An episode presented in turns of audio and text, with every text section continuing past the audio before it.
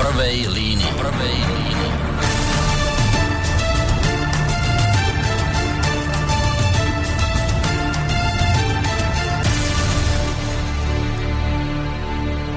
Dobrý večer, vážení poslucháči. Takto netradične krátko po 21. hodine 30. minúte v útorok vás pri počúvaní relácie v prvej línii víta Boris Koroni. V tomto svojom úvode budem naozaj tentokrát maximálne až extrémne stručný, pretože mám na to dobrý dôvod, totiž to čas vyhradený pre túto reláciu je len jedna hodina a tým pádom by som nerád ukrajoval z neho svojimi dlhými úvodnými rečami. Zvlášť ak mám na druhej strane linky mimoriadne zaujímavého hostia. Ako dôkaz týchto mojich slov mi dovolte, vážení poslucháči, len tak naozaj, naozaj skrátke faktograficky priblížiť vám, koho o malú chvíľku privítam. Môj dnešný host je bývalý vojenský pilot a inštruktor. Počas svojej vojenskej kariéry pôsobil vo vysokých funkciách na veliteľstve vzdušných síl, takisto na generálnom štábe zároveň na sekcii vojenského vzdelávania na ministerstve obrany. V posledných rokoch však presedlal z tej vojenskej sféry do sféry civilnej. Toho času je kapitánom aerolínií, inšpektorom linkových preskúšaní na lietadlách Boeing 737 Zároveň sa však naďalej venuje aj bezpečnostným témam ako bezpečnostno-obranný a letecko-bezpečnostný analytik. Vyštudoval na Vysokej vojenskej škole leteckej v Košiciach a vedomosti a zručnosti si potom neskôr doplňal aj na Kráľovskej akadémii obranných štúdí v Londýne keď to teraz tak všetko hovorím, človek naozaj sa ščuduje, ako sa dá toto všetko stihnúť počas jedného ľudského života. A to pritom treba ešte dodať, že mnohé ďalšie zaujímavé funkcie na tohto môjho dnešného hostia zrejme ešte v živote len čakajú. V každom prípade v Bratislavskom štúdiu Rádia Slobodný vysielač by sa mal už v týchto chvíľach nachádzať pán Peter Švec, môj dnešný host. Príjemný dobrý večer vám prajem. Tu som, dobrý večer. Výborne, tak sa počujeme. No, problémy sa vyskytujú aj v lietadle, takže netreba sa ich bať. Áno, lenže keď sa vyskytnú v lietadle, je to asi väčší problém, ako keď sa vyskytnú tu u nás, lebo u nás e, to ešte vieme zachrániť a keď sa to udeje v lietadle, tak máme z toho vždycky takú obavu, že sa to zrúti, spadne. Však nakoniec aj tie lietadla padajú, k tomu sa možno tiež dnes dostaneme. V každom prípade dobrý večer, pán Švec, veľmi rád, že vás mám vlastne poprvýkrát dnes tak premiérovo v relácii v prvej línii. V tento netradičný útorkový čas. Dobrý večer samozrejme aj tebe, Martin, eh, Ahoj, za to, prísť. že tam zabezpečuješ techniku. A dobrý večer aj vám, vážení poslucháči, ktorí ste sa rozhodli v tento netradičný čas nás dnes počúvať. Ak budete mať nejakú otázku na môjho zácného hostia, samozrejme ideálne bude písať maily na adresu studiozavináčslobodnyvysielac.sk Môžete aj písať cez našu internetovú stránku, keď si kliknete na zelené tlačítko otázka do štúdia, prípadne nám môžete priamo zatelefonovať na číslo 048 381 01 01. Ja som tomu nášmu dnešnému rozprávaniu, respektíve téme dnešného večera dal taký názov, že nebezpečná bezpečnosť. Ten pozorný poslucháč, ktorý v tejto súvislosti iste si pamätá relácie, ktoré sme tu v minulosti mali práve na vlnách rádia s bývalým tajomníkom Rady obrany štátu a bývalým riaditeľom letiska Sliač pánom Lubomírom Krupárom. Už síce túto reláciu nemáme, ale ja som si práve na dnes večer prepožičal ten názov alebo ten slogan Nebezpečná bezpečnosť, pretože by sme sa dnes večer mohli a mali točiť okrem iného aj okolo rôznych bezpečnostných tém, ale nie len. A aj začnem tak trošku z iného súdka. To, čo som o vás, pán Švec, doteraz neprezradil, je, že vy ste zároveň aj bývalý poslanec federálneho zhromaždenia Českej a Slovenskej federatívnej republiky, ale hlavne aktuálne kandidujete aj na post europoslanca ako kandidát Národnej koalície. Ono už ten samotný názov tej strany Národná koalícia dáva tušiť isté svetonázorové ukotvenie, ktoré bude mať ďaleko bližšie k národným štátom, tradíciám, rokmi, overeným hodnotám. Skrátka a dobre, zjednodušene povedané, ide skôr o takú konzervatívnejšiu stranu, by som povedal. Nakoniec vy osobne ste jedným zo signatárov tzv. Nitrianskej deklarácie, ktorá uzralo svetlo sveta koncom roka 2017 a ktorá vyjadruje celkom jednoznačný postoj k súčasnému dianiu v Európskej únii. No a teraz idem k tej prvej otázke, tak in media zres, možno nebude príjemná, ale, ale bude k tomu, o čom hovorím. Uh, kritik by povedal, že aj tým, že kandidujete za túto stranu, aj tým, že ste podpísaní pod uh, Nitrianskou deklaráciou, tak kritik by povedal, že no tak to máme dočinenia s národovcom, nacionalistom a dnes tá doba už zašla tak ďaleko, že takýmto ľuďom ako vy sa na, neraz nadáva aj do populistov, ktorí vraj chcú prebrať moc v Európe a zničiť súdržnosť Európskej únie, poťažmo, že chcú dokonca zničiť že chcú dokonca zničiť demokraciu. No tak ako je to s vami, pán Švec? Ako sa vy definujete? Za aké hodnoty teda bojujete? Tak, tak naopak, povedať. my chceme vrátiť naspäť demokraciu, ktorú zrušili tou hypercentralizáciou v rámci Európskej únie post-Lisabonskej Európskej únie, pretože ľudia si e, v podstate všimli, čo znamená Lisabonská zmluva. Je to vlastne návrat totality, návrat diktatúry, návrat metód, ktoré vytvárajú superštát. A ja to nebudem e, ani zakrývať, že ho nazývam, že je to Európsky zväz sovietských sociálskych republik. Keď už ide o tie názorové e, ukotvenia, ja by som to skôr nazýval, ja som tradicionalista, som jeden zo spoluzakladateľov štátnosti, hlasoval som za samostatnosť Slovenska, vážim si nesmierne našu štátnosť, vážim si našu samostatnosť. Nikto mi nemôže ani najmenej vyčítať, že by som e, nemal vzťah k iným národnostiam, lebo lietam, už to vám spočítané, aspoň doteraz s 92 národnostiami, alebo národmi som lietal. E, viezol som, pokiaľ mi je známe, prakticky ľudí zo všetkých krajín na svete. Takže nemôže mi nikto povedať, že mi chýba nejaká úcta alebo rešpekt iným národom, ale ja mám samozrejme aj úctu k nášmu národu, k našej štátnosti. Považujem našu štátnosť za e, najvyššiu hodnotu, ktorú máme. Samozrejme, režimy sa menia, tie sme nemali optimálne, politika nie je optimálna u nás a keď to už zašlo tak ďaleko, že extrémistický liberalizmus začal preberať e, v podstate moc u nás začína veľmi agresívne vystupovať, tak jednoducho som bol nutený akceptovať ponuku a vstúpiť znovu do teda tých politických debat. Mm-hmm. Som veľmi nízko na kandidátke, čiže tam je veľmi nízka šanca, aby som mohol byť zvolený, ale môžem hovoriť do tých tém, ktoré sú veľmi rozhodujúce.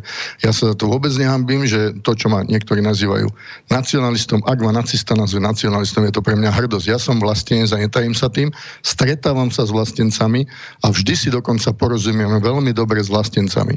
To, o čom je dneska, dnešná Európska únia, je o moci hrstky ľudí, ktorí chcú e, ovládať e, superštát, ktorý vytvorili a ktorý vlastne vznikol po prijatí veľmi nebezpečnej zmluvy, Lisabonskej zmluvy. A nie to známe, ale ja som, lebo zabraňovalo sa tomu, aby sa to ľudia dozvedeli, ale minulý rok v novembri som inicioval aj petíciu proti Lisabonskej zmluve. Treba ísť vždy po podstate. A podstatou je, že niečo, čo sa tvári ako zmluva, je v skutočnosti ústava superštátu a v skutočnosti tá ústava takisto si to musíme uvedomiť a pozrieť sa aj do histórie, bola zamietnutá, keď sa o nej rokovalo ako v ústave a kde ju niektoré národy mali možnosť aj schválovať a vždy bola zamietnutá. Tak našli trik a vymysleli si Lisabonskú zmluvu. Ja to považujem za veľmi, veľmi nebezpečný dokument, pretože je to diktátorský dokument. Všetky veci sú záväzné.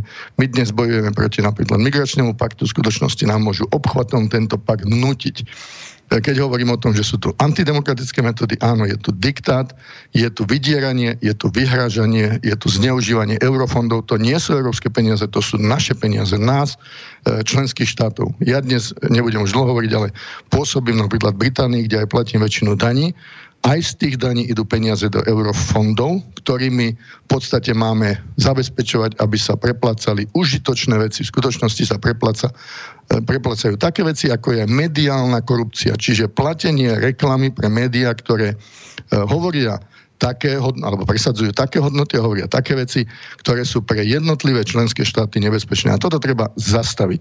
Čiže ja to hovorím tak, že tento náš, túto našu bytovku, hej, európsky e, spoločný dom, ako to niekto nazýva. Ja to nazývam, že je to bytovka, kde každý máme rozdielny byt, ale máme ho svoj a je vybavený podľa našich predstav, tak tu treba radikálne, radikálne prerobiť. Kedy si bola prestrojka, teraz treba urobiť takisto zásadnú predstavu.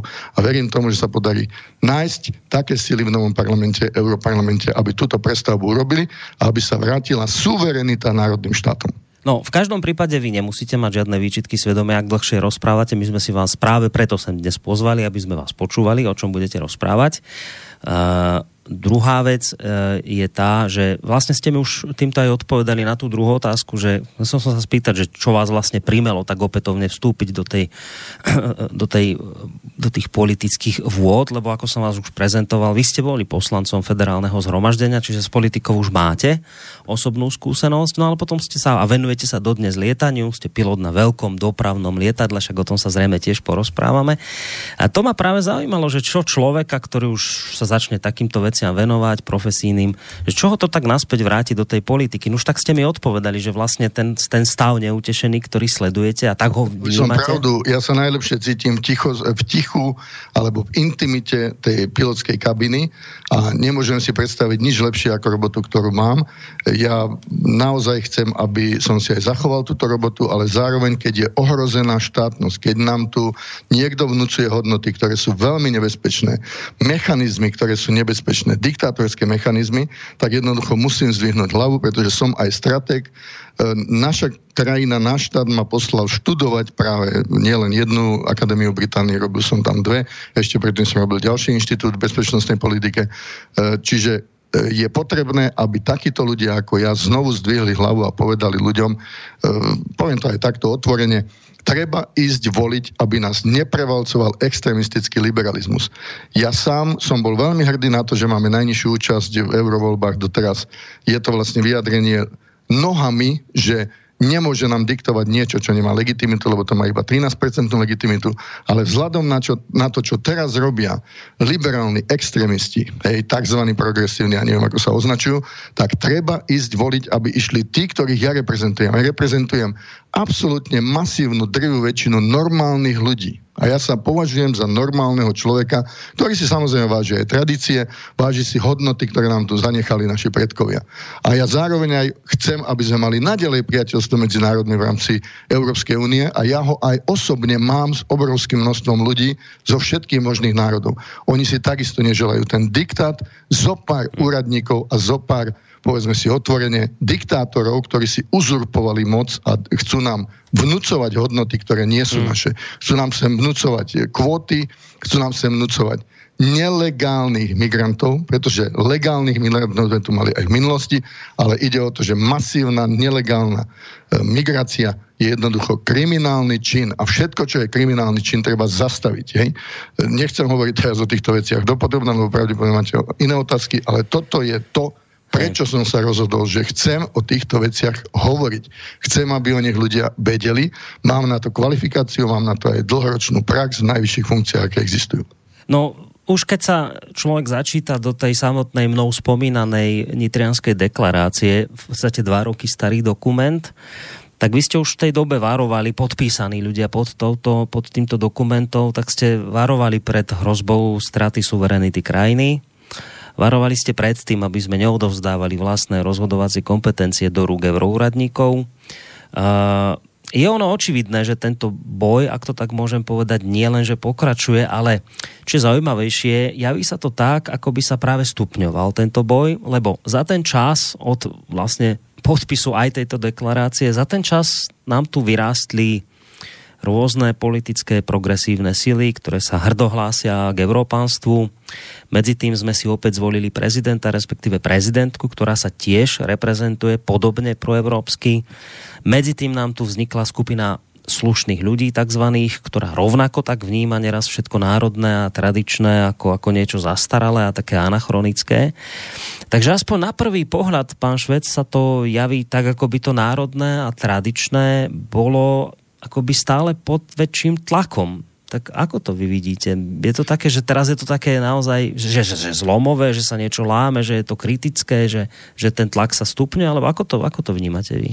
Áno, tento, e, toto obdobie a tieto voľby, hlavne po prezidentských voľbách, ktoré boli výrazne manipulatívne, výrazne emotívne, boli v podstate robené spôsobom, ktorý je antidemokratický v mnohých sférach. Boli porušené evidentne aj e, zákonné normy, ktoré tu existujú. Boli zneužité obrovské cudzie peniaze na túto kampaň. Jednoducho je potrebné zdvihnúť hlavy a povedať, ako sa veci v skutočnosti majú. Totiž v Nitrianskej deklarácii my sme upozornili, ona vznikala dlho. To nebol dokument, ktorý vznikol za pol roka. Ten dokument naozaj sa tvoril dlho a vydali sme ho pri 25. výročí podpísania vlastne, alebo teda to bolo vlastne schválenie dokumentu, ktorý nám priniesol slobodu. Ja zdôrazňujem, že obidvom našim národom, aj slovenskému, aj českému národu priniesol slobodu v samostatných svojich vlastných štátoch. A tam sme upozornili, a je to jedna línia, ktorá sa tou nitrianskou deklaráciou prelína na vznik vážnych bezpečnostných ohrození. A to sú ohrozenia tie, ktoré už dnes pocitujú mnohé štáty. Vidíme násilnosti, v, nebudem ani menovať všetky, ale vidíme vo Francúzsku, videli sme v Belgicku. Nechcem hovoriť, že aj isté veci som potom ako letec musel absolvovať, keď tam vznikli tie násilnosti. Vidíme ich v Británii. E, denne sa napríklad dnes 500 e, násilných trestných činov s nožmi realizuje len v Londýne, samotnom Londýne. Do niektorých miest dnes nemôžete vstúpiť. To, to je realita. Ja som kedysi chodil do Londýna, kde teraz pôsobím v podstate každý mesiac. Dnes tam idem raz za rok. E, sú to ďalšie e, re, reálne, skutočné veci, ktoré sa zatajujú. Povedzme vo Švedsku a v ďalších, ja mám aj kolegov, druhých pilotov, ktorí boli bývalí policajti. O tomto všetkom treba hovoriť. Jednoducho treba povedať otvorene, majme priateľstvo medzi národmi, ale viacej integrácie nesmieme dovoliť. Treba zastaviť diktát, treba menej integrácie a preto viac demokracie. Menej kriminality, menej E, bezpečnostných ohrození, kde sa cítim expert, aby som o nich mohol hovoriť. Preto tiež vystupujem, pretože tieto veci môžu prerazť do ešte vážnejších vecí, do občianských nepokojov, ktorí v niektorých štátoch sa už prejavujú a môžu prerazť ešte do vážnejších vecí až do regionálnych konfliktov. To nie je zastrašovanie. To sú fakty, ktoré boli históriou potvrdené, pokiaľ sa nezastavia ambície jednotlivcov, ale to sú mocenské ambície. A zastaviť ich môžeme v demokracii, len voľbami. Ono je to zaujímavé počúvať od človeka, ako ste vy, ktorý naozaj doslova do písmena je rozlietaný po svete. Vy tých krajín naštívite niekoľko, asi počas týždňa, to človek si nevie ani predstaviť. Ale čo hovoríte? Hovoríte zásadnú vec, že naznačujete, že v tých krajinách, ktoré teda sa aj k migrantom a k týmto všetkým veciam postavili príliš liberálne, je tá dnes tá bezpečnostná situácia veľmi zlá. Hovoríte ano, to, to, hovoríte to z osobného? to, čítam to, viem čítať v niekoľkých jazykoch, dokážem čítať polštine, dokážem čítať v ruštine, dokážem, či, samozrejme, plynule rozprávam aj po anglicky, dokážem niektoré veci prečítať aj v iných jazykoch, možno nerozumiem všetko, dokážem sa o nich pozhovárať, sledujem televízne noviny, sledujem zábery, počúvam ľudí, mám tie informácií určite nepomerne viac, ako má bežný človek. A chcem sa o tieto veci podeliť. A teraz som ich aj oznámil. Samozrejme, nedá sa v krátkej relácii povedať všetko, ale je dôležité si uvedomiť, že vo voľbách sa to dá zmeniť, preto žia, žiadam alebo prosím ľudí, nemusíte mňa voliť, mne vôbec nejde o zvolenie mňa. Ja, som, ja mám naozaj krásne povolanie. Ale chodte do týchto volieb, vy, ktorí ste drvivou normálnou väčšinou a jednoducho zabrante, aby mohol liberálny extrémizmus u nás dopustiť to, čo teraz vidíme v iných štátoch, kde to dnes lutujú, kde dovolili obrovský rozmach nelegálnej migrácie v rámci rôznych hestiel ako humanizmus a rôznych ďalších nezmyslov. Áno, ja som humanista, pretože chcem, aby naši ľudia žili v miery, aby aj ľudia v ostatných európskych krajinách žili v miery. A keď ste sa pýtali, áno, pre, precestoval som zhruba, nebudem to počítať, ale e, vychádza to asi na polovičku štátov sveta. Takže mi nikto nemôže povedať, že som za 500. No a hlavne je to zaujímavé, keď to hovoríte z nejakej tej osobnej skúsenosti, lebo viete, u nás sa tak tvrdí, že my Slováci ta túto preháňame konšpirátori, že čo sa to tam deje, žiadne no-go zóny neexistujú, to je náš výmysel. Uh, ľudia v zahraničí to príjmajú bez problémov, my sme si tu z toho urobili tému, migranti sú nebezpeční, že to vôbec tak v zahraničí nevyzerá. Hej. Čiže vy ste človek, ktorý priamo je tam s tým konfrontovaný a hovorí, tá situácia bezpečnosti je veľmi zlá toto vlastne hovoríte ako, ako človek, ktorý je tam Práve Áno, môžem to potvrdiť aj z vlastných skúseností. Raz sa mi pokazilo auto v jednom nemenovanom meste, kde paradoxne prišiel veľmi kultivovaný, inteligentný, čierny mechanik, čiže v žiadnom prípade mi niekto nemôže našiť rasizmus, pretože to bol človek, s ktorým si podal ruky. Mám aj kolegov, ktorí majú iné farby, žlté, čierne, červené a jednoducho so všetkými vychádzame dobre. Tento človek je možno z 5. 6. generácie legálnych migrantov, ktorí prišli do Anglicka a oznámil mi, že keby sa mi stalo to isté o pol kilometra ďalej, prvé, čo by musel urobiť, ma musí odtiahnuť, pretože sme sa mohli stať obeťami zblúdenej gulky. Hmm. A to je v demokratickej rozvinutej a v podstate krajine, ktorá sa chváli dlhoročnými alebo stáročiami dokonca e, toho, čo my nazývame dnes, že liberálna demokracia. Ja liberalizmus s demokraciou nikdy nespájam, pretože demokracia nemá žiadne prívlasky. Buď je, alebo nie je. A demokracia je vláda väčšiny. Preto normálna väčšina chcem, aby išla voliť, alebo by som si to veľmi želal. Nanútiť ich nikto nemôže. Každý má slobodnú volu, ale bolo by rozumné, aby sa nad týmito svojimi možnosťami, ako ovplyvniť politiku, ľudia zamysleli. My im ponúkame jeden typ programu, ktorý je tradicionalistický, oslovila nás ako reprezentantov Nitrianskej deklarácie Národná koalícia,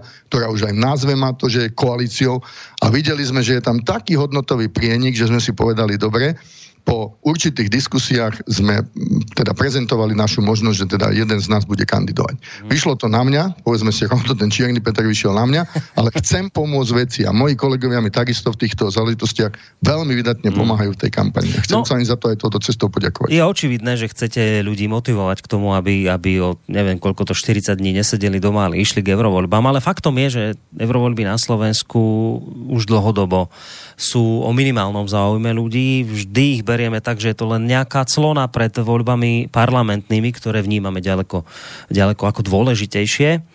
Uh, berú to ľudia na Slovensku tak, že ten Európsky parlament je predsa len príďaleko a že my tam, my tam máme len nejakých 13 poslancov či koľko a oni vlastne dokopy nič nezmôžu. Čiže je to také, také frustrujúce, že viete, že vyzývate ľudí na jednej strane, choďte, je to dôležité, ale na druhej strane tu máme presne tieto vždy opakujúce sa akoby protiargumenty, že veď ale na tom naozaj nezáleží ďaleko podstatnejšie sú naše parlamentné voľby, tam sa rozhoduje a čo tí naši 13 europoslanci, tí aj tak nemôžu nič zvrátiť. Ale ja uznávam aj e, tá väčšina ľudí, ktorá si toto myslí, má pravdu. Naozaj rozhodujúca právomoc je a má byť e, v Národnom parlamente.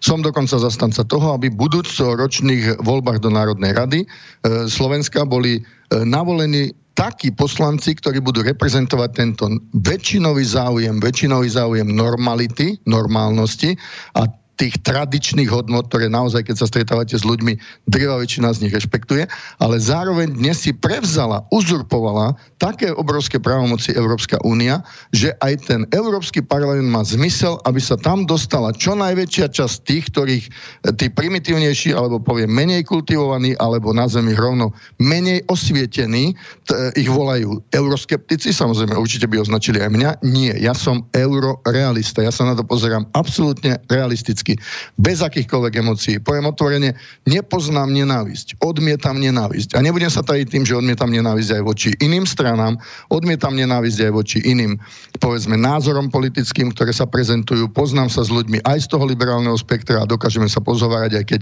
hovoríme si veci tak, že e, máme naozaj protichodné postoje ale tu ide o niečo vážnejšie, tu ide o budúcnosť. E, v prvom rade Slovenska, pretože Slovensko je aj pre mňa na prvom mieste a je to v poriadku, je bližšie ako šela, ako kabán, ale zároveň ide aj o ten, o ten širší celok, lebo keď sa v Európe ako celku, a teraz nemám na mysli Európsku úniu, rozhorí nejaký veľký konflikt, alebo vzniknú veľmi vážne nepokoje, ktoré vyplývajú z tých bezpečnostných ohrození, ktoré práve spôsobila táto integrácia alebo tie trendy na integráciu, čiže uzurpovanie moci v podstate chamtivými jednotlivcami, ktorí reprezentujú určité oligarchické skupiny.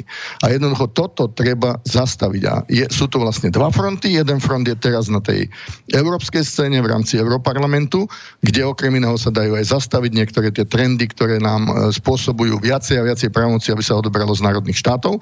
A ďalšie budú potom v národných voľbách, kde samozrejme prebiehajú v rôznych obdobiach rôznych štátoch a tie naše o rok budú v tomto, z tohto hľadiska veľmi dôležité dôležité. Takže chápme to takto. Je to v kontexte, navzájom sa to prelína. To, čo sa stalo v prezidentských voľbách teraz, to je veľmi vážny signál, pretože tam sa použili metódy, ukázala sa moc peňazí pri ovplyvňovaní verejnej mienky a pri ovplyvňovaní emócií ľudí.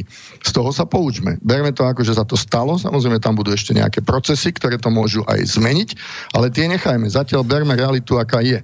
Treba sa e, na základe toho poučiť a na základe toho konať. A jednoducho tu sa nám drvivej väčšine normálnosti stalo niečo, čo je veľmi závažné a my musíme preto konať. Hm. Preto aj do toho idem. Ja som videl, že nám niekto telefonoval očividne zo zahraničia, ale medzičasom zložil, tak ak máte otázku, samozrejme zavolajte opäť, ja vás hneď zdvihnem a budete môcť položiť otázku. Ja medzi tým prečítam mail od Mariana, ktorý píše, ďakujem za dnešnú reláciu zaujímavého hostia. Na druhej strane ale pravdou, že rovnako tak posilňujú aj politické zoskupenia, ktoré presadzujú videnie sveta obsiahnuté aj v nitrianskej deklarácii, teda menej Európy, viac národného štátu a tak ďalej. Často sa ale poukazuje aj na to, že ide o radikálne síly, predovšetkým sa v tomto smere spomína ľudová strana naše Slovensko. No a kritici tvrdia, že je tu už reálna obava z toho, že pri takomto vývoji budeme svedkami nárastu najrôznejších radikalizmov po celej Európe, čo môže zaváňať predzvesťou veľkých konfliktov čo na to váš host? Tie veci, ktoré zaváňajú veľkými konfliktami, boli už aj v minulosti v histórii veľa razy odpozorované. A bolo to v podstate takmer vždy presadzovanie sa v podstate toho, čo je v skutočnosti radikálne a to sú vždy tie finančné skupiny a dá sa povedať, že oligarchické skupiny, ktoré ovládali svet, aby si presadili svoje záujmy. No, a k tejto k, k odpovedi sa ešte dostaneme. Zapamätajte si, pán Švec, len aby poslucháč dlho nečakal na linke, lebo opäť tam volá zo zahraničia. Takže dobrý večer vám prajeme. Dobrý večer, pán Koroni, aj pán host, pán Švec, tu je Jozef. Dobrý večer. Chcem sa chcem sa opýtať, ja som to, túto reláciu bohužiaľ neskôr si pustil a teraz um, neviem, vy ste súčasťou aj nejakej uh, strany, alebo ste ako nezávislí? Uh, sme skupina, môžeme si to povedať tak, že aktivistov, ktorí sme bývalí poslanci federálneho zhromaždenia, ale aj ďalší, ktorí prispeli k tomu, že máme vlastnú štátnosť. Je tam napríklad reprezentant aj skupiny Korene, to je vlastne skupina slovenskej inteligencie, pán Hornáček a mnoho ďalších, ktorí to už podpísali. To sú, ja teraz nebudem hovoriť, že sú to tisícky alebo desaťtisíce ľudí, ale je to obrovské množstvo ľudí a pridávajú sa ďalšie podpisy aj dnes, pretože tá, keby ste videli tie krásne vyjadrenia, ktoré ľudia, ktorí nám píšu a ktorí majú k tej nitrianskej deklarácii, to sú normálne vyjadrenia zo srdca. Takže ja reprezentujem tú túto skupinu, ale dostali sme ponuku od Národnej koalície, ktorá je politická strana a s nimi, som tam jediný kandidát za e, Nitrianskú deklaráciu, sú tam kandidáti aj z iných v podstate aktivistických skupín a naozaj máme veľmi výrazný programový prienik. v tých troch pilieroch, ktoré reprezentujeme, čiže národný, kresťanský a sociálny. No, pýtal som sa len preto, že uh, ak ste súčasťou táto národná koalícia, to je nová strana, Takže neviem, no len to som chcel vedieť, že v jakej strane ste. Nie, nie som ich členom, nebudem sa tým no. teraz tajiť, ale máme takú výraznú a veľmi pragmatickú a účinnú spoluprácu, že tam vidím naozaj veľké možnosti, pokiaľ sa nájde dostatok hlasov, ktoré dokážu presadiť, aby nejaký no, reprezentant bol aj v budúcnosti v Európskom parlamente a zároveň teda e, o rok e, v tých voľbách do Národnej e, Rady Slovenskej republiky. Verím, že sa presadia ešte viacej. No, pán Švec, máme jeden problém na Slovensku. To je to, že máme, sú dve možnosti. Buď to obyvateľstvo je tak e, politicky nevzdelané a nechodí voliť, lebo 52% nebolo voliť pri prvom kole prezidentských volieb, čo teda je e, smutné a nezaujímajú sa ľudia. To ako, podľa to, týchto volieb sa zdá, že máme len 550 tisíc Slovákov v našej krajine, lebo tí volili národne orientovaných um, kandidátov Kotlebu a, a pána Harabina, pána doktora Harabina, hej? Takže ja som tam videl viacej tých eh, vlasteneckých, alebo teda progresívne, národne eh, a povedal by som to tak, že aj tradicionalisticky zmyšľajúcich ľudí, nebudem ich teraz menovať, ale neboli to iba títo dvaja kandidáti, bolo ich nepomerne viac, ale teraz poďme na to inak, vy ste tam dali jeden, jeden zaujímavý postreh. Ja eh, takisto vidím, že v podstate tých 3,5 milióna voličov, ktorí nešli v prezidentských voľbách, by najradšej mali možno 2,5 milióna strán politických, lebo každých 10 ľudí by si zvolil zvolilo možno svoje vlastné strany a hodnoty.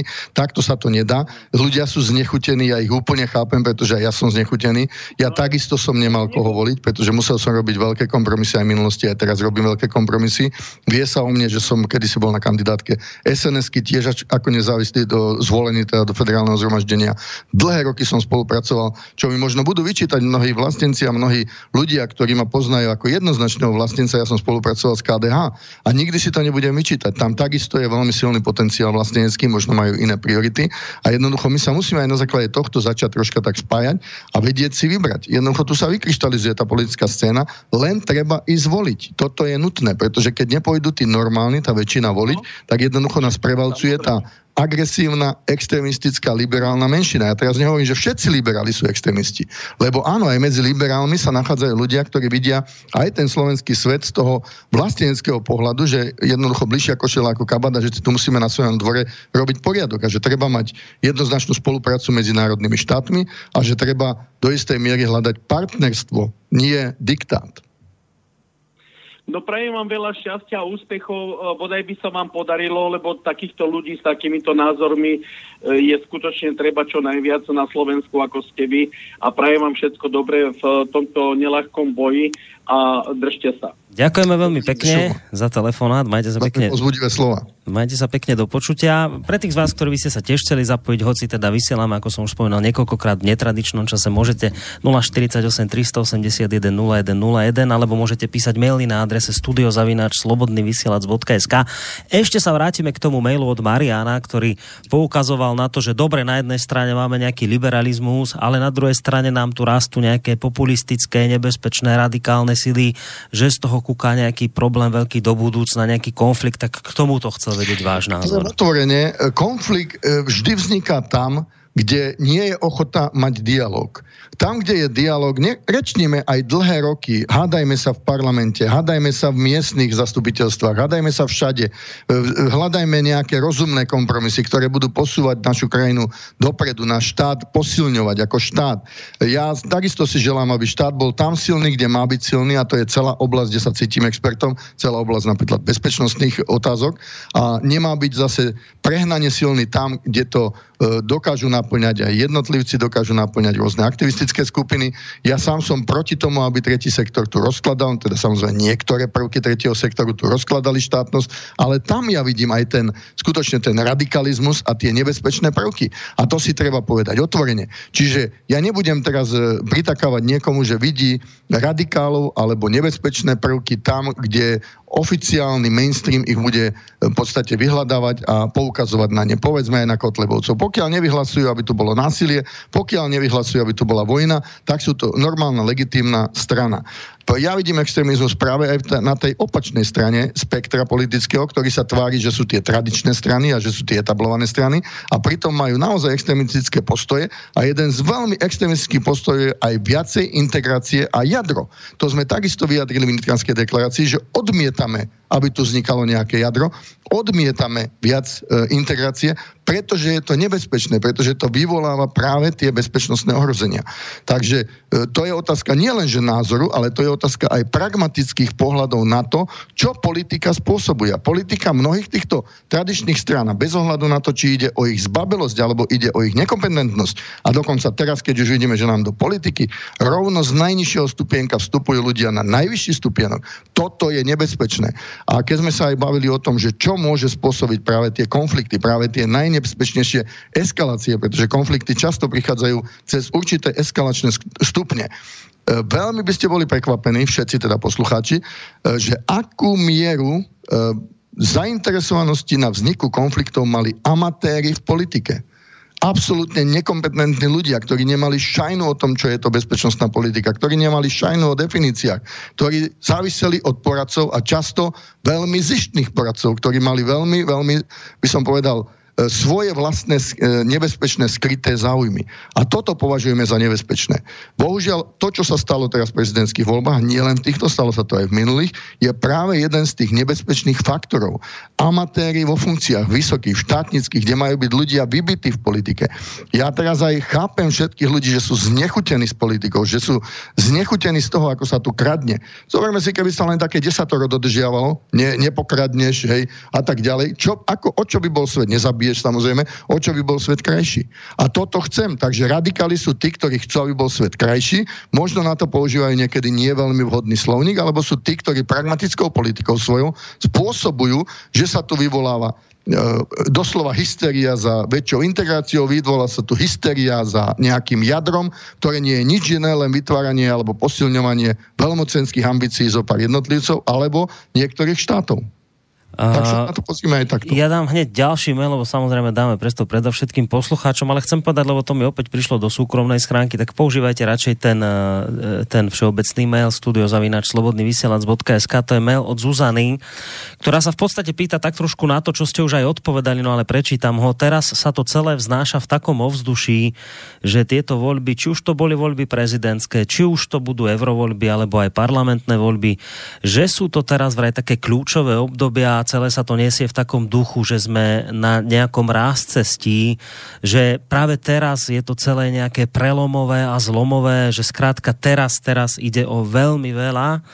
Tak chcem sa naozaj úprimne opýtať vášho hostia, či skutočne sa v tomto smeru už aj trošku nepreháňa, či naozaj o, o tak veľa ide naozaj sa nepreháňa. A ja vám poviem len jeden príklad, mohol by som ich dávať masy a myslím, že by boli potom aj ľudia vlastne by mali informačnú presítenosť.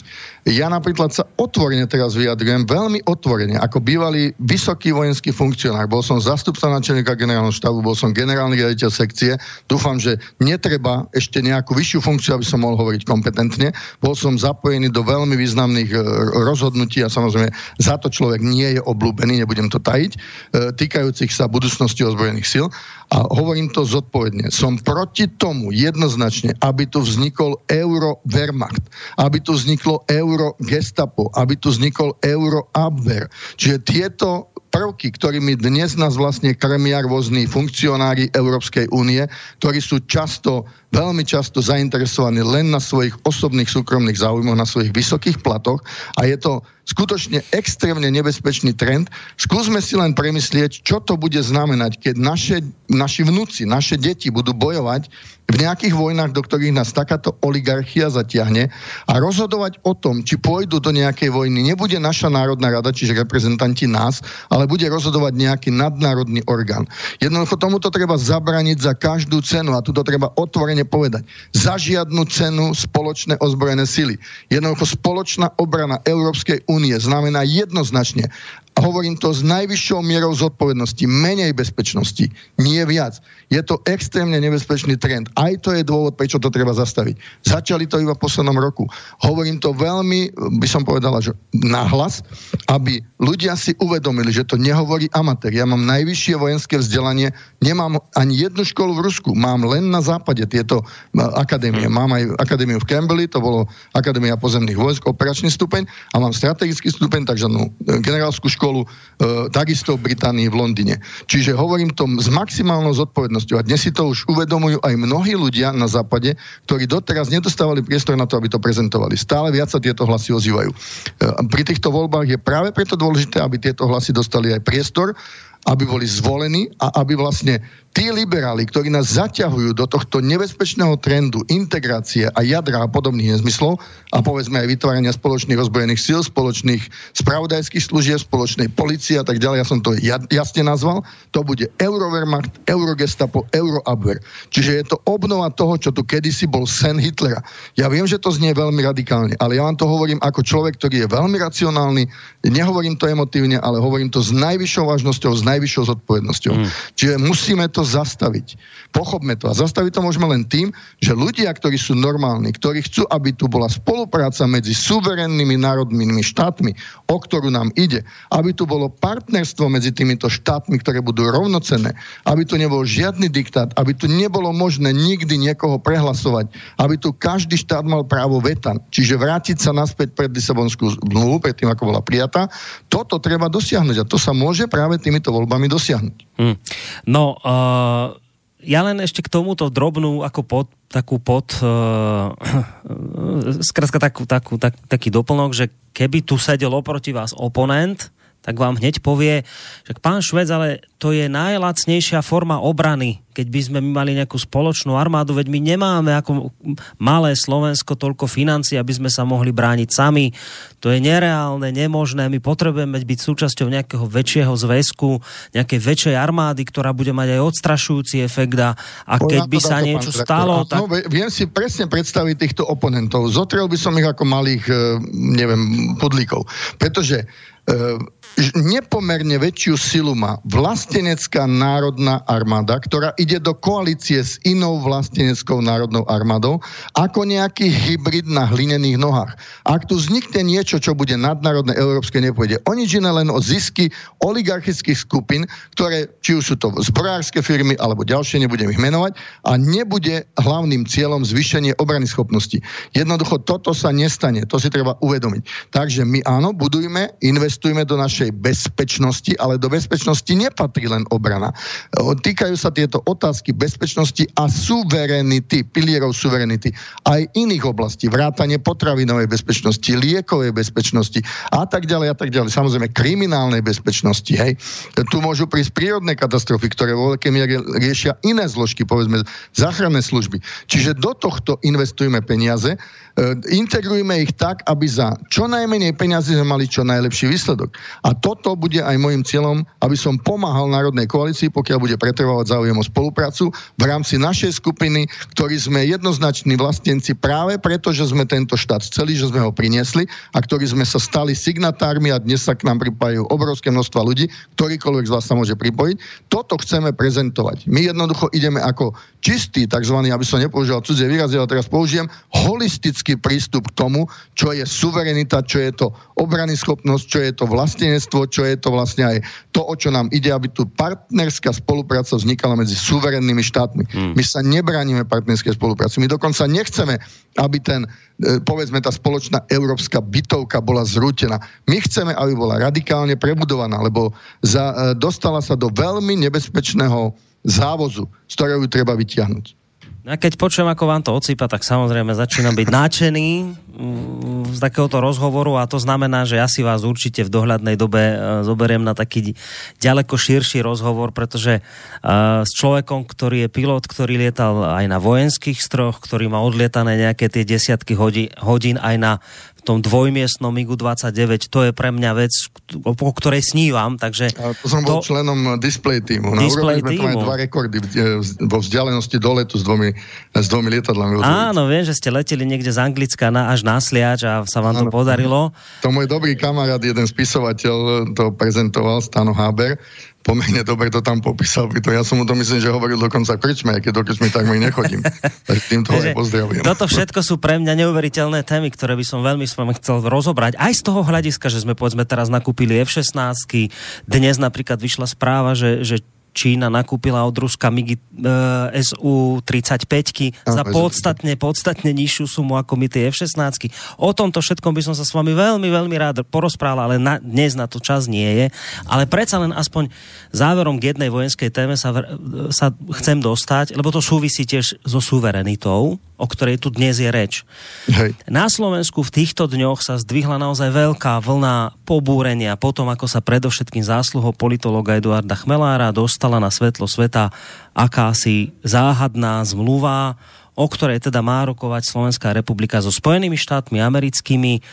Tá zmluva má hovoriť o tom, že sú nám teda USA ochotné v úvodzovkách, ochotné vyčleniť istý balík peňazí, ktoré má byť predovšetkým teda použitý na rekonštrukciu letísk a vybudovanie muničných skladov.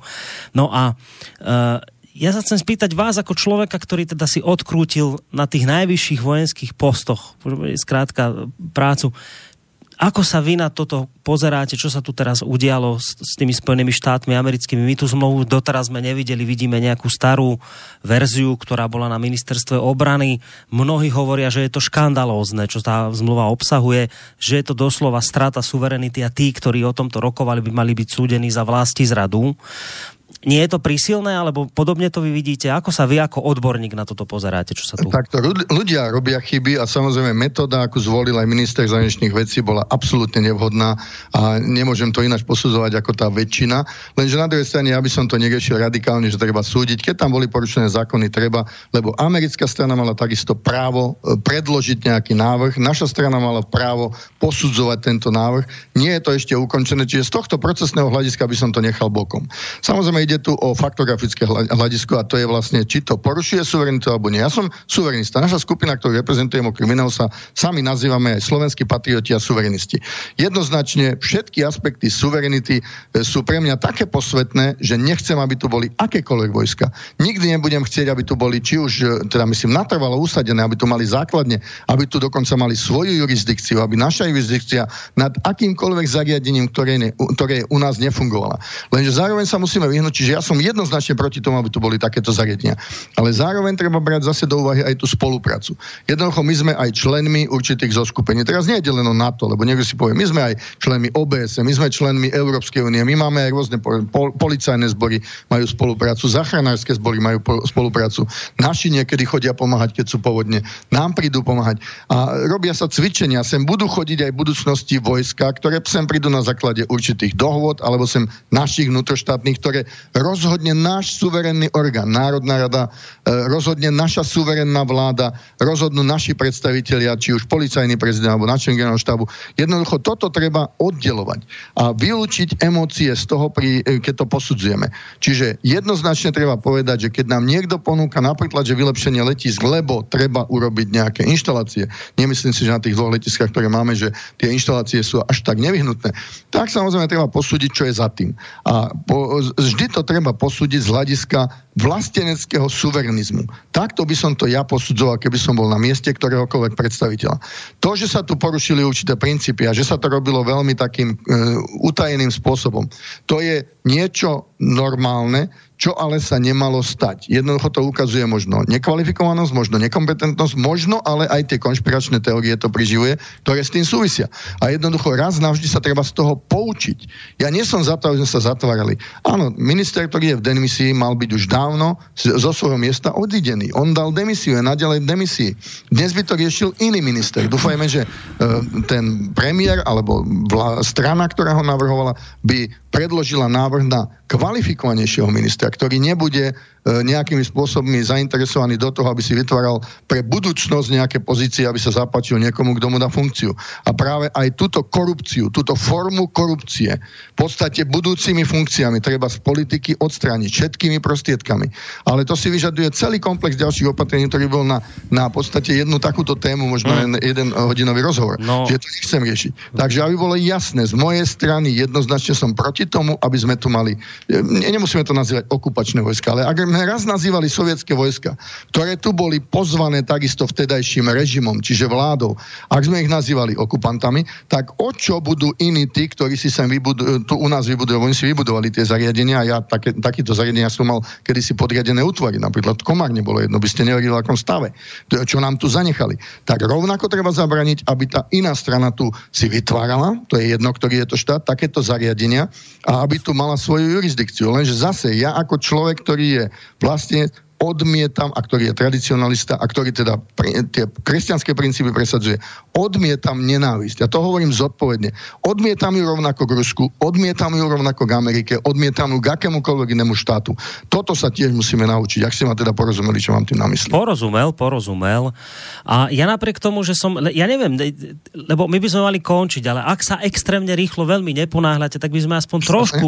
Tak je dobre, tak ešte trošku to môžeme natiahnuť, lebo ono aj otázka poslucháča poslucháča tak či onak smeruje k tomu, čo som už ja trošku naťukol s vami a toto by som s vami chcel predsa len prebrať. E, poslucháč Peter sa ešte vracia k tej e, zmluve z USA, takže prečítam celý jeho mail. Dobrý večer, mám otázky na vášho hostia ohľadom zmluvy z USA, ohľadom investície do letisk Kuchyňa a Sliač. Pokiaľ viem, na letisku Sliač prebehla rekonštrukcia v roku 2010. Zaujímalo by ma, o akú investíciu teraz ide podľa jeho názoru, keďže e, druhá,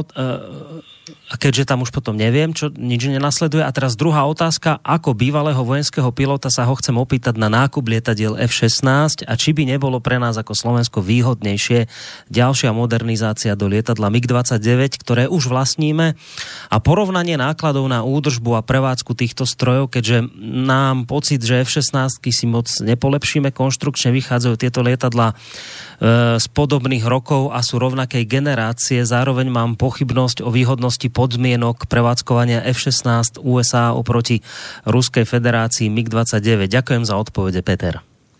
Áno, tak tam boli vlastne dve otázky. Odpoviem najprv na tú prvú e, sadu otázok, lebo tie mm. ešte mali tam podotázky. Prvá sada sa týka tej zmluvy. Poviem to takto. Uh, jednoznačne má pravdu, že letisko Sliač bolo rekonštruované, ale bolo uh, rekonštruované letisko Malacky, hej, kuchyňa sa to volá. Uh, s tým, že my nemáme tie letiska v najlepšom stave, ale zároveň určite tam chýbajú určité zariadenia, ktoré by umožňovali niektoré prvky pri lietaní, ktoré nie je možné dosiahnuť bez toho, aby sa urobili nejaké dodatočné investície.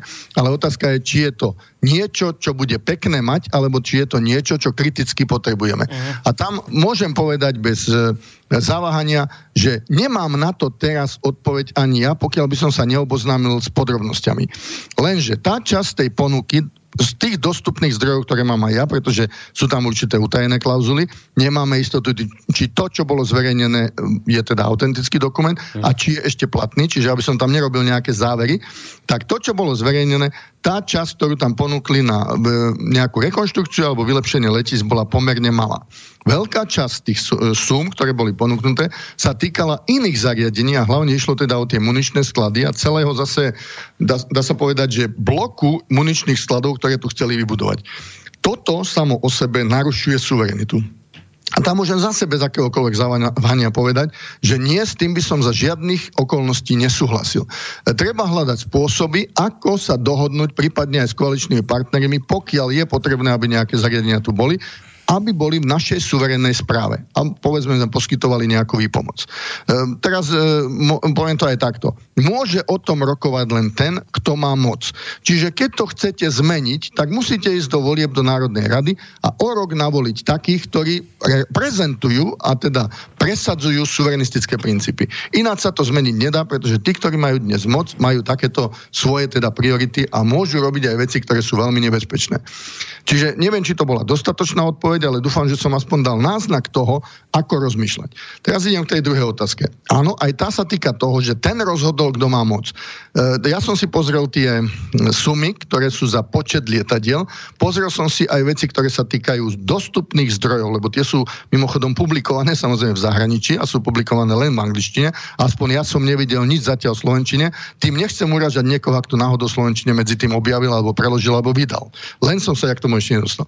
Z tých zdrojov, ktoré sú v angličtine dostupné, vychádza, že naozaj za to, čo dostávame, tá suma za jedno lietadlo v prepočte je predražená. A teraz e, tu je jeden zásadný princíp. No, môžem si povedať, dobre, to je môj názor. Áno, bude to môj názor, ale keby som mal tú možnosť, či by som urobil takéto niečo, otvorene poviem, aby som platil za niečo, kde mne vychádza až dvojnásobok. E, počul som nejaké také šumy, že údajne je to 60 miliónov predražené na kus lietadla. Uvedomte si, že tento, táto kategória lietadiel okolo 60 80 miliónov, e, teraz nehovorím o spôsobilosti, ale sa platí de facto za samotnú platformu, ktorou je to lietadlo. Lietadlo je v skutočnosti len platforma, nosič, nosič zbraňových systémov. V skutočnosti to, čo tvorí spôsobilosti, je všetko okolo toho. Vrátanie zbraní, vrátanie zabezpečovacích zariadení, vrátanie údržby, a tak ďalej. To nechcem ľudí zaťahovať do tých podrobností, hej. Ale tu naozaj to vychádza výrazne, výrazne predražené. Aj oproti iným krajinám, ja som si porovnal dve krajiny. Jedna z nich má práve tento blok 72, teda 70 a 72, lebo jedna je jednomiestna, druhá je dvojmiestna. A naozaj tam sme takisto aj oproti tomuto vyrokovali zlé zmluvy. Ale zase, je to vina Američanov? Nie. To je vina našich politikov, našich nekvalifikovaných ľudí, ktorí to rokovali. A teraz ide tretia otázka, otázka, a tá sa týka, lebo ja som tu vlastne dvedal, aj keď nebola položená tým poslucháčom priamo, ale ktorá vyplýva z jeho otázok. Dobre, ako sa to malo robiť? A tu je potom už otázka toho, čo vyplýva napríklad aj z vojensko-strategických princípov.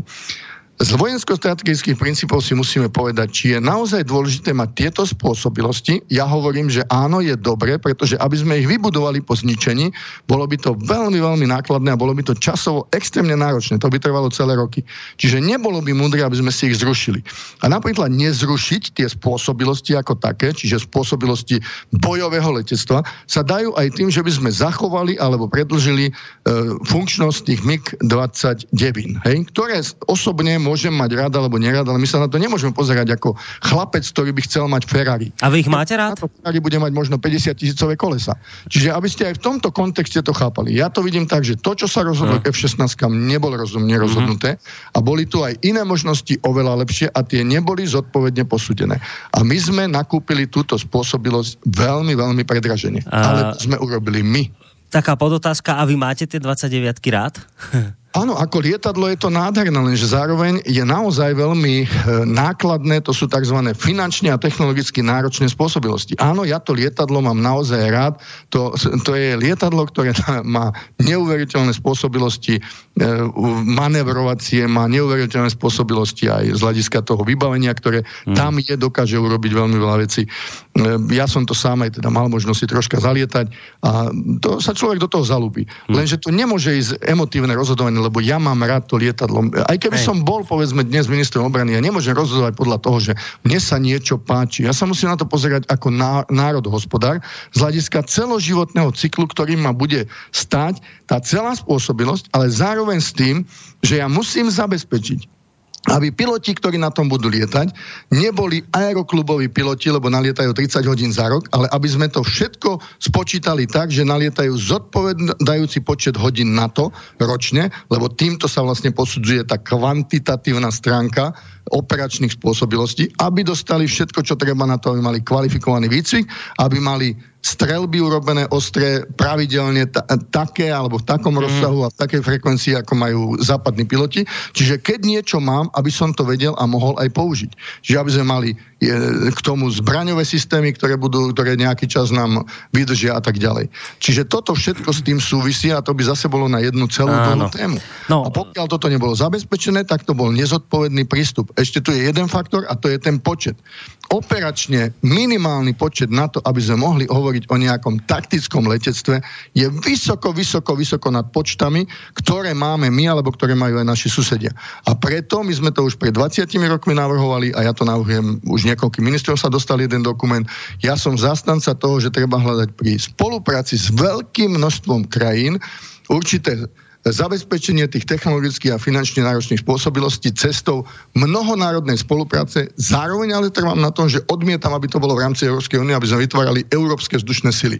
Tu sa dá spojiť veľké množstvo menších štátov a dokonca ja by som zastával jednu absolútne striktnú zásadu, to je, teda sú dve, ale jedna je taká, že nesmie tam byť žiadny dominantný hráč a druhá je taká, že naša krajina, náš štát, naš, naše ministerstvo si musí zachovať absolútnu e, rozhodujúcu právomoc nad všetkým, e, všetkými tými prostriedkami, ktoré bude mať. Čiže nikto nebude rozhodovať o tom, kto bude lietať, nikto nebude rozhodovať o tom za nás, teda kto bude povedzme veliť také jednotke, nikto nebude rozhodovať za nás, koľko tých lietadiel budeme mať a tak ďalej. Mm-hmm. Čiže tam sú znovu možnosti, ktoré sú rozpísané na množstvo, množstve strán a ja vám to teraz nevysvetlím za dve minúty. Ale tak, že by sme niečo vytvorili, nejaké také spoločné letectvo napríklad v rámci V4? Nie letectvo. V žiadnom prípade nie je spoločné. Hovorím o spôsob spôsobilostiach. A to je niečo úplne iné. Ja viem, že to mhm. vyzerá ako nejaký no. múdry cudzí výraz. Odmietam vytváranie spoločných jednotiek. Hej. Spôsobilosti a jednotky je niečo iné. Hej. Aby sme to chápali len veľmi zjednodušene. Dobre, a tá spôsobilosť by bola povedzme v rámci V4? Nie, V4 má jednu obrovskú nevýhodu. Je, ten jeden, je tu jeden dominantný hráč, ktorý nás prečísluje kompletne všetkých ďalších troch. A to uh-huh. je mhm. Polsko. A jednoducho všetko bude podľa Polska. Uh-huh. Čiže nesnívajme o nejakej V4, že vytvorí niečo takéto. Uh-huh. Jednoducho existuje množstvo menších štátov, ktoré dokážu nájsť nejakú, nejaký mechanizmus hľadania, ale znovu hovorím, spôsobilosti. Len aby som to veľmi stručne vysvetlil, no, ľudia to nemusia rozumieť. No, povedzme, keď budeme mať rovnaké, povedzme, predpisy, rovnaké vybavenie toho lietadla, rovnaký spôsob spôsob výcviku a tak ďalej. Toto všetko tvorí spôsobilosť, aby sme každý to prevádzkovali čo najlacnejšie. Ale zachovávame si, že keď je našich 8 lietadiel alebo ich 9, lebo môže ich byť aj menej ako ten počet, za istých okolností, keď sa to urobí rozumne. Hej. Lenže keď začneme teraz rokovať, to už pred 20 rokmi bolo predložené, tak možno o 5 až 8 rokov dosiahneme ten cieľový stav. Zatiaľ, čo keď začneme rokovať až o 8 rokov, tak ho dosiahneme o 16 rokov. Mm-hmm. Ak ma rozumiete, čo som hej, povedal. Hej, zhruba áno. A, a je to teda na dobrej ceste, alebo takéto niečo vôbec? No, o takomto niečom sa ani neuvažuje, ani pretože neuvažuje. každý sníva o nejakých spoločných ozbrojených silách, kde uh-huh. sa mhm. presadzujú spoločné vzdušné sily, odmietnúť všetko, čo sa nažíva spoločné. Ne, e, my musíme si zachovať suverenitu. Ja som suverenista. Spôsobilosti a e, spoločné vzdušné sily alebo spoločné ozbrojenie, to sú dve absolútne rozdielne veci.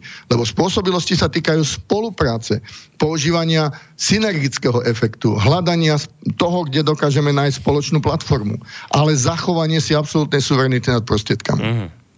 Chcem sa ešte spýtať v tejto súvislosti jednu vec. Ja som to tu už vyťahol, eh, že dnes aj vy ste to zaregistrovali, tú správu, že teda Rusi dodali Číne tie 35 to je nejaké moderné lietadlo, asi taká niečo sa tu dá prirovnať k 22 americkej. Za približne 2,5... nie je veľmi vydarená, si musíme povedať, a naozaj tam e, prevládli tie komerčné záujmy nad e, operačnými záujmami ozbrojených síl, mm. ale povedzme si otvorene, že ruská strana naďalej ide inou cestou, ako idú západné e, ozbrojené sily a naďalej sa drží určitej principiálnej jednoduchosti. Lenže zároveň má aj určité logistické problémy. Aj preto my máme potom tie problémy s zabezpe- teda zabezpečením dostatočného počtu bojaschopných alebo prevádzky schopných lietadiel. Mm. Zase medzi bojaschopnosťou a prevádzky schopnosťou to sú dva rozdielne pojmy. Viete, lebo to je to presne, čo ľuďom udre do očí, prepáčte, že vás takto prerušujem, že Čína kúpi od Rúska v podstate jedno z najnovších lietadiel, ak nie najnovšie, SU-35 v hodnote 2,5 miliardy dolárov za 24 kusov. 2, čiže 2,5 miliardy za 24 kusov. My sme kúpili koľko? 16 tých F-16? Za, neviem, 14, 14, 14 miliónov? Či koľko to bolo? Miliard. 14 je lietadiel. Za 16 miliónov. prepočte, keď som to robil, mi vyšlo okolo 200 miliónov.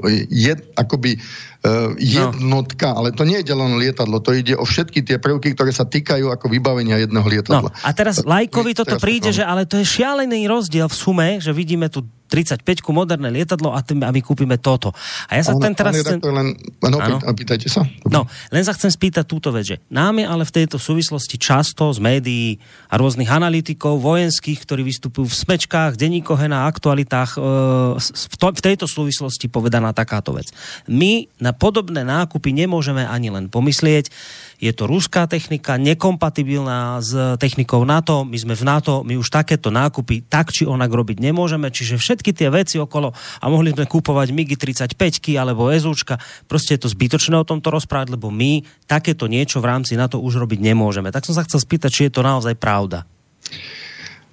Z istého hľadiska majú určitý uhol pohľadu, ktorý sa javí pravdivý. Lenže v skutočnosti je treba povedať už, my sme, koľko sme členom NATO? Veď to je už viac ako 15 rokov. Mm. A množstvo členských štátov NATO, mimochodom vrátane Nemecka, po zjednotení používali východnú techniku. Niektorí ju samozrejme používali ako tie opozičné sily, čiže trénovali na nich západné stroje, na tzv.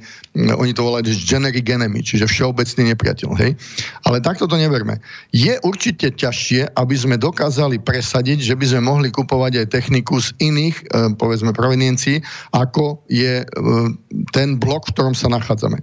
Ale na druhej strane, keď je takéto veľké množstvo štátov, ktoré pre, prevádzkuje e, východnú techniku, tak sa dajú nájsť spôsoby, aby sa hľadala spolupráca technologická, vývojová a tak ďalej s rôznymi stranami, lebo kedysi sme mali dokonca v rámci NATO aj s Ruskom pomerne dobré vzťahy, kým nezačalo, bohužiaľ, ja chápem aj Rusov v tomto smere, NATO presadzovať akože tzv. hodnotové prvky, ktoré boli pre Rusov neakceptovateľné, až ich dotlačili do určitých vecí, ktoré teda neboli E, pre nich priateľné a práve dnes sa nachádzame v situácii, že Rusko kompletne prerušilo akékoľvek kontakty s NATO. Neviem, či to ľudia zachytili, ale toto sa áno, naozaj áno, stalo. Áno, bola taká. A, áno, v takejto situácii je politicky veľmi, veľmi ťažké presadiť, aby sme mohli si dovoliť, povedzme, vyhlásiť, že môže vyhrať nejaký e, iný stroj ako západnej provinencie pri takejto súťaži.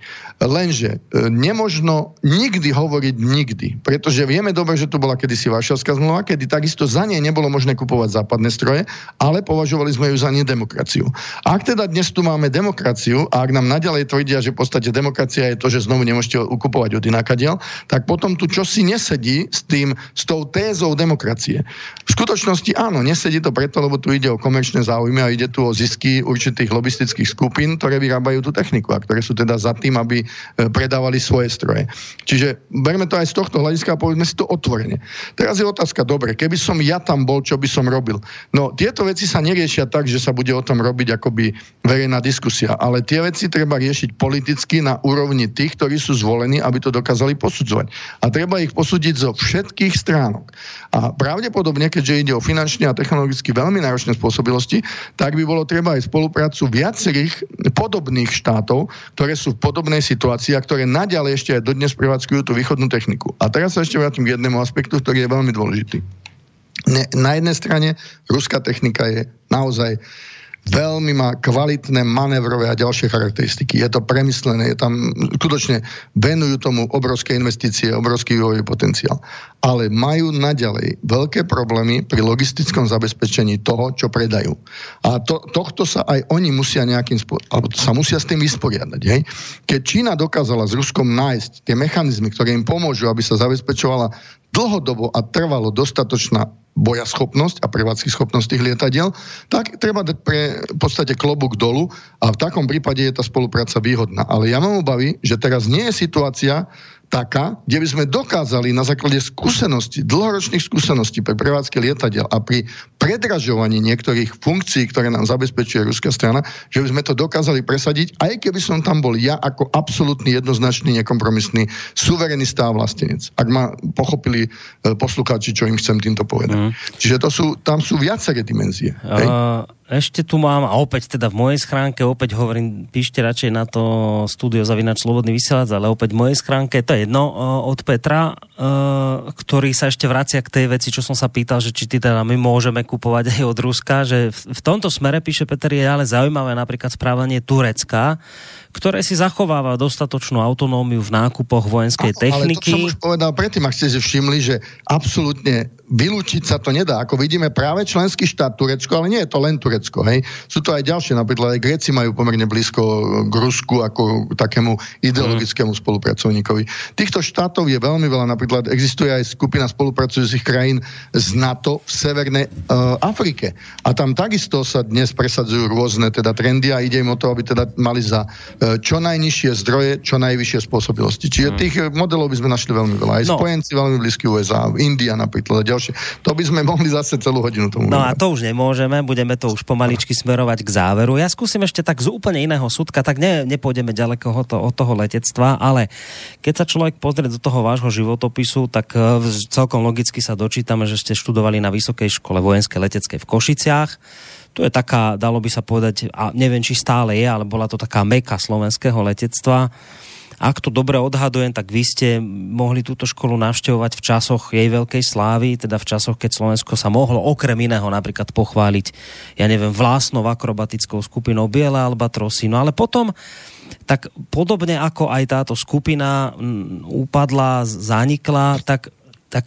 Teraz nahrám tým, ktorí určite striehnú na mikrofónoch alebo kdekoľvek pri e-mailoch a chcú napísať tá svinia, ktorá teraz hovorí, je tá, ktorá zrušila Biele Albatrosia, ktorá zrušila dokonca aj Vojenskú leteckú akadémiu. Áno, toto na ten, vás hovoria? Realizoval. A teraz ne, nebudem sa toho bať, je to otázka, ktorá je legitívna. Možno ste tam smerovali. Milím sa? No, lebo... chcel som sa to spýtať, že čo sa s tou školou u, u, Áno. udialo, lebo to som počúval od nejakých ľudí, ktorými sa v minulosti chodili, že toto sa zrušilo, Albatrosy, tá škola nejako áno. začala upadať. Nebo, a... Nebojím sa tam na to odpovedať a dokonca ma teší, že môžem na to odpovedať. Veľmi jednoducho. Ja keď som nastupoval do funkcie generálneho riaditeľa sekcie vojenského vzdelávania, keď som zdedil aj vysokú, teda vtedy to už bola vojenská letecká akadémia, zdedil som aj tretie štátne letectvo v rámci nášho malilinkého mikroštátu Slovenska, alebo teda maličkého štátu 5 miliónov, nie sme ani zďaleka najmenší na svete, tak sme mali tri štátne letectva. Dnes už máme iba dve. Teraz to hovorím samozrejme absolútne sarkasticky, čo mi je veľmi, veľmi známe, teda príslovečné mne. Poviem to takto. My sme nemohli udržať tri štátne letectvá. Dokonca v tomto maličkom štáte nám stačí jediné letectvo, preto, teda štátne letectvo, preto som od začiatku ešte ako poslanec federálneho zhromaždenia presadzoval, aby všetky zrušné prostriedky štátne išli pod jednu hlavu. Hej. Teraz ale áno, bolo treba presunúť tieto prostriedky biele albatrosy. To je v čase, keď som preberal školu, k tomu dátumu, k 1. maju, myslím, že to bolo 2003, tak v tom čase bola nula schopných lietadiel. Neboli ani boja schopné, ani prevádzky schopné. Čiže biele albatrosy ne, neexistovali v tom čase. Vtedy už bolo politicky rozhodnuté, predchádzajúcimi procesmi, v ktorých som ja bol zapojený ako koordinátor a bol aj otcom teda reforiem ozbrojených sil, tak som tam bol zapojený tak, že do týchto vecí som, aby nebol nejaký konflikt záujmov, nezasahoval. A na základe komisie, ktorá to riešila, bolo rozhodnuté, že sa presunú tieto prostriedky, a rozumne to bolo rozhodnuté, pod vzdušné sily. Čo som ja vtedy urobil z, z titulu mojej funkcie, lebo to ide o alebo to alebo o prostriedky letecké, tak som zabezpečil, aby sa modernizovali tie stroje, vybavili sa vlastne toho, čo ľudia poznajú pod názvom, že glass cockpit. Ide o vybavenie, ktoré je moderné v tom lietadle. Urobili sme vojskové skúšky, všetko to bolo samozrejme, musel som to schvalovať, e, peniaze na to, aby sa tieto veci dokončili. A tie stroje sme takto odovzdali do vzdušných síl, kde pokračoval ten prvok, ktorý už nebol tie typické e, biele albatrosy, lenže pri tom znižovaní vzdušných síl ani nebolo možné udržať biele albatrosy v tom pôvodnom stave. Ak sa nemilím, tak lietali 4 lietadla, samozrejme v tých farbách. Čiže dúfam, že na toto som odpovedal. Ja nie som raz, v žiadnom prípade likvidátor bielých ambatrosov, som ich záchranca. Presne naopak. Teraz môže dvíhať kohokoľvek, je to takto, je to fakt. Oznámil som to. Teraz je druhá vec, Vojenská letecká akadémia. Keď som ja na nej študoval, len nás v ročníku bolo pilotov 120. Boli sme asi tri najsilnejšie ročníky v histórii školy. E, bolo to pre 40 tisícové vzdušné sily vtedy, ktoré mali dokopy asi tisíc lietadiel. Z toho bolo 400 bojových lietadiel. Keď som školu na základe znovu politického rozhodnutia, v ktorom som nebol zapojený, išiel transformovať, tak prvý teda prvý záver, ktorý bol mne oznámený, keď som mal preberať funkciu, bol, že školu idem zrušiť. Tak ja som povedal, v tom prípade neberiem funkciu. Hej. Podmienku som si dal, že pretransformujem, a veľmi jednoducho to vysvetlím. Kedysi militarizovaný štát počas totality vytvoril túto školu v rámci militarizácie je to myslím tú vojenskú, vysokovojenskú leteckú školu, na to, aby zabezpečil svoje vtedajšie požiadavky.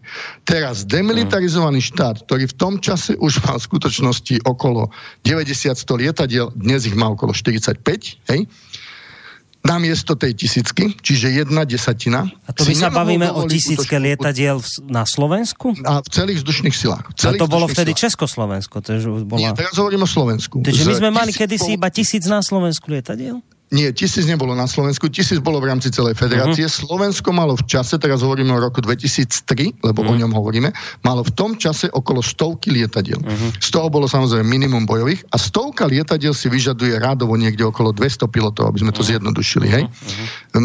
Nemali sme ich presne toľko, ale o to nejde.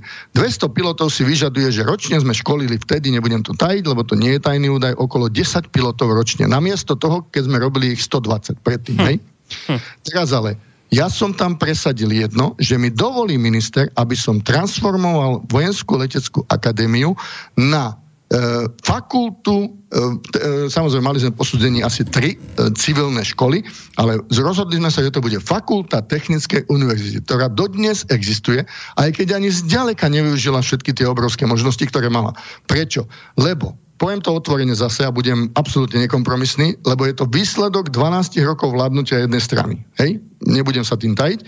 Máme, sme štát, krajina s najnižšou rozlietanosťou, volá sa to propensity to fly, čiže počet cestujúcich v civilnom letectve na počet e, obyvateľov v rámci Európskej únie jednoznačne a sme z jednou najnižších na celom svete.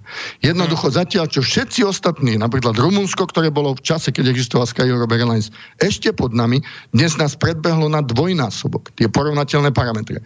Áno, tam je dnes cesta.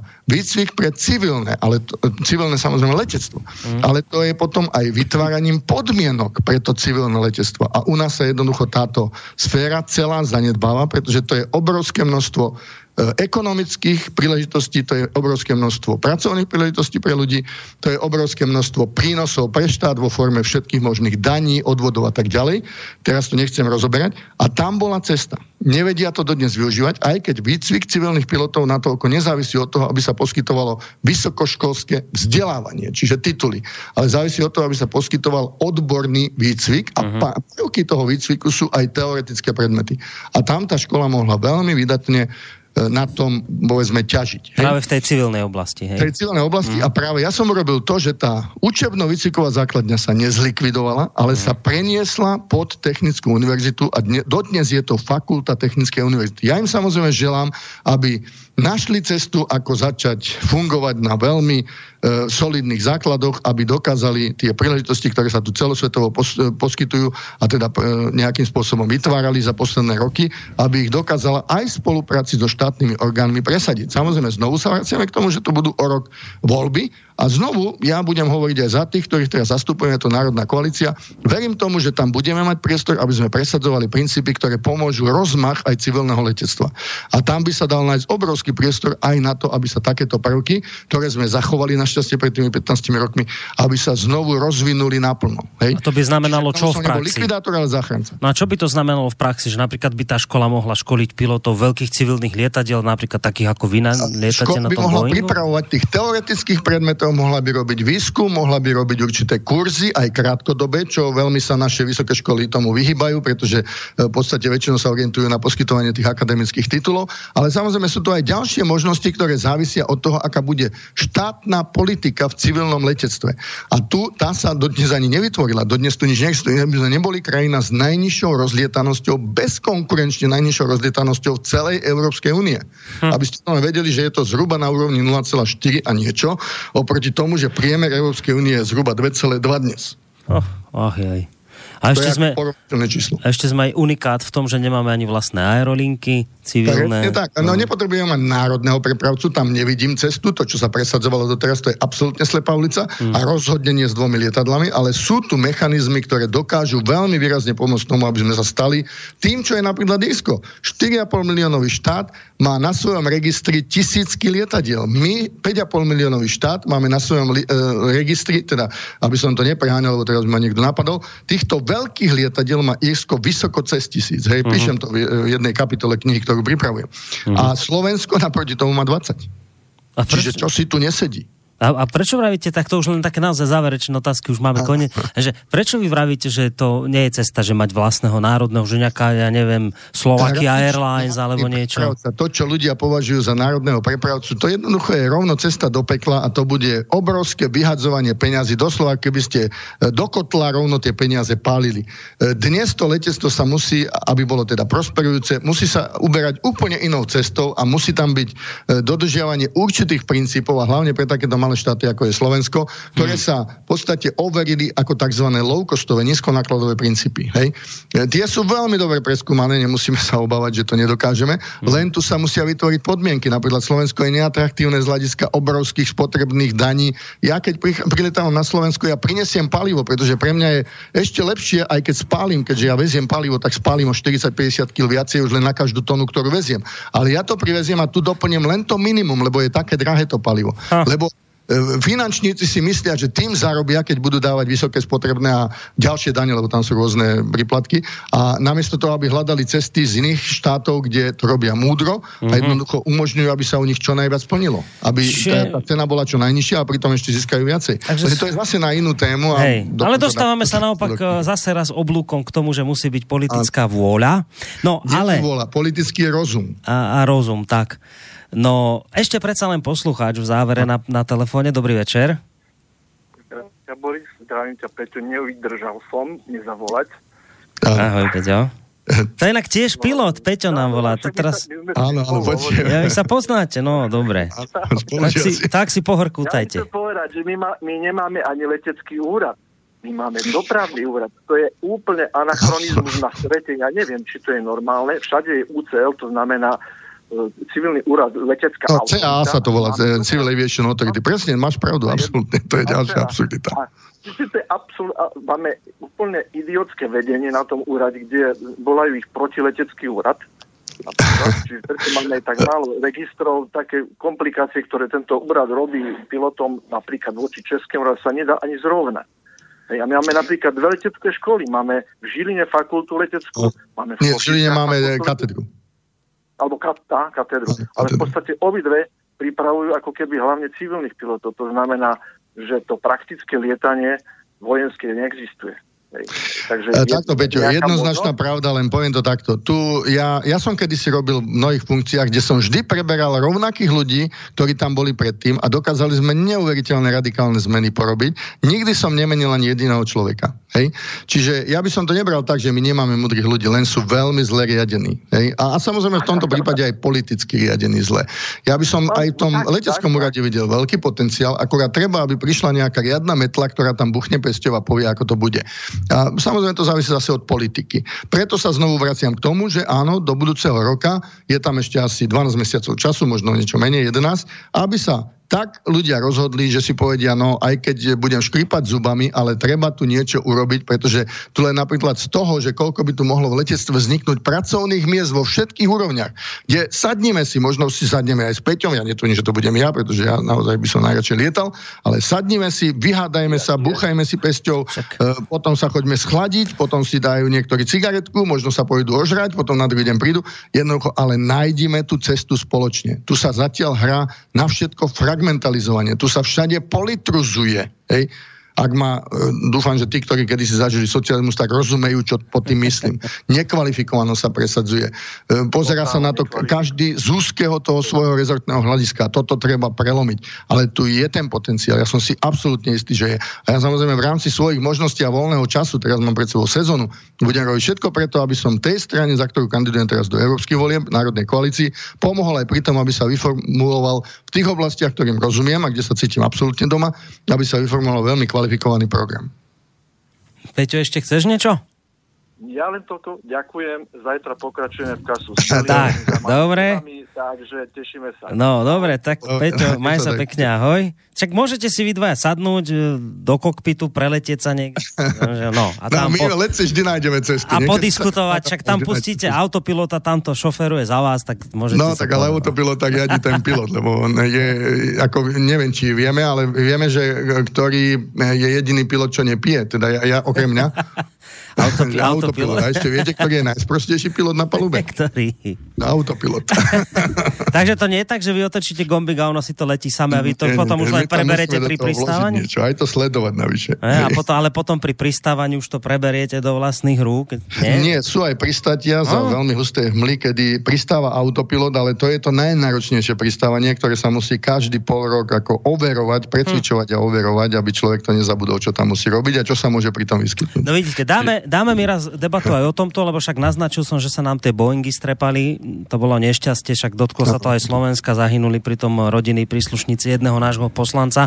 To by bola tiež veľmi zaujímavá diskusia iste, lebo hovorí sa o tom, že za tým pádom je vlastne zase raz snaha nejako maximalizovať zisk a minimalizovať náklady. Problém. Je to komplexný problém, no. troška komplexnejší. No, tak k tomu by sme sa tiež niekedy mohli dostať. V každom prípade za dnešok vám veľmi pekne ďakujeme, že ste takto vlastne s nami zotrvali dlhšie Tešilo ma. Takže ďakujem pekne. Peter Švec e, z Bratislavského štúdia. Majte sa pekne do počutia. Nech sa vám darí a všetkým poslucháčom želám príjemný večer a samozrejme dobrú noc. Dobrú noc a pekný večer samozrejme aj Martinovi Bavolárovi, ktorý to všetko technicky spájal z Bratislavy. Maťo, maj sa pekne, ahoj. Ďakujem a ja všetko dobré a dobrú noc. No a dobrú noc aj vám, vážení poslucháči, ktorí ste s nami zotrvali až do tejto neskorej 23. hodiny. Pekný zvyšok večera vám praje Boris Koroni. Táto relácia vznikla za podpory dobrovoľných príspevkov našich poslucháčov. I ty sa k ním môžeš pridať. Viac informácií nájdeš na www.slobodnyvysielac.sk Ďakujeme.